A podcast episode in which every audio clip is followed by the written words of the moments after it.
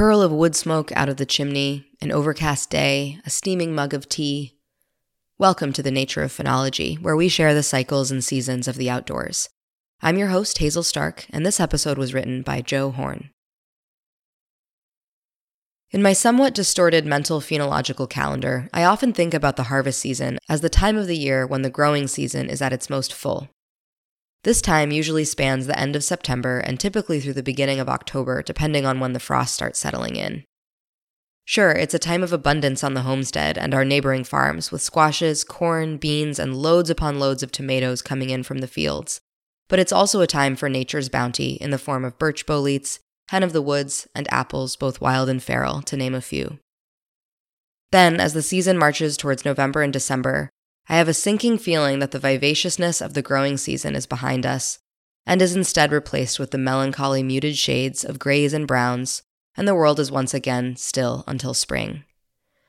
But of course, there is always abundant life out there in the woods, and one sign of life that is often quite apparent as it flutters around searching for a mate this time of year is the Bruce spanworm moth. A brief complaint.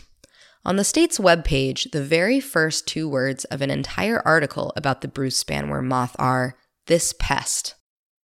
I completely reject this rather flippant and reductionist categorization of a native species. In my view, a native species that is living in its native habitat, doing the thing its ancestors have done for eons, is not a pest, but rather a part of a vastly complex and only partially understood natural system of abiotic and biotic factors that all come together to create the beauty we see around us. While many of you may find the name Bruce spanworm to be new, I'm sure most of you are familiar with at least their larvae. When very small in the early spring, they are bright green with light stripes down their flanks, and everyone refers to these little caterpillars as inchworms.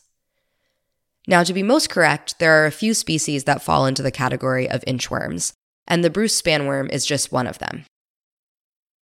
As the larva grows, it gets notably chunky and its color darkens, but it keeps those light stripes.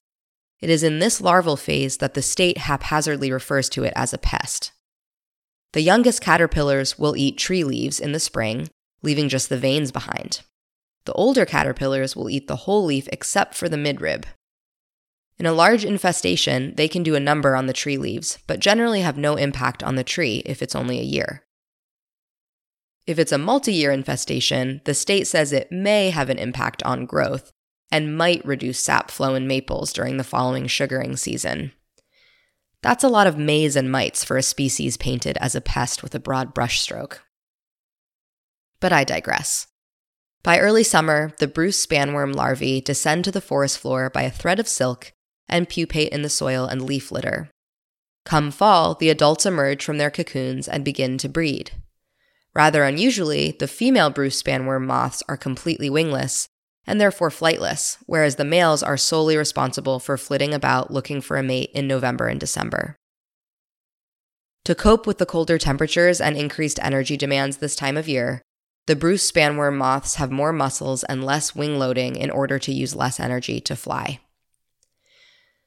So, this weekend, as you are out and about, you can keep an eye out for a light colored moth flitting about in the woodlands. With the alignment of their emergence with the autumn hunting season, the Bruce spanworm is also known as the hunter's moth and should offer a gentle reminder to wear your blaze orange and do your best not to look like a deer. You can download this episode and find a link to the transcript, photos, information about podcasting, and more by visiting archives.weru.org.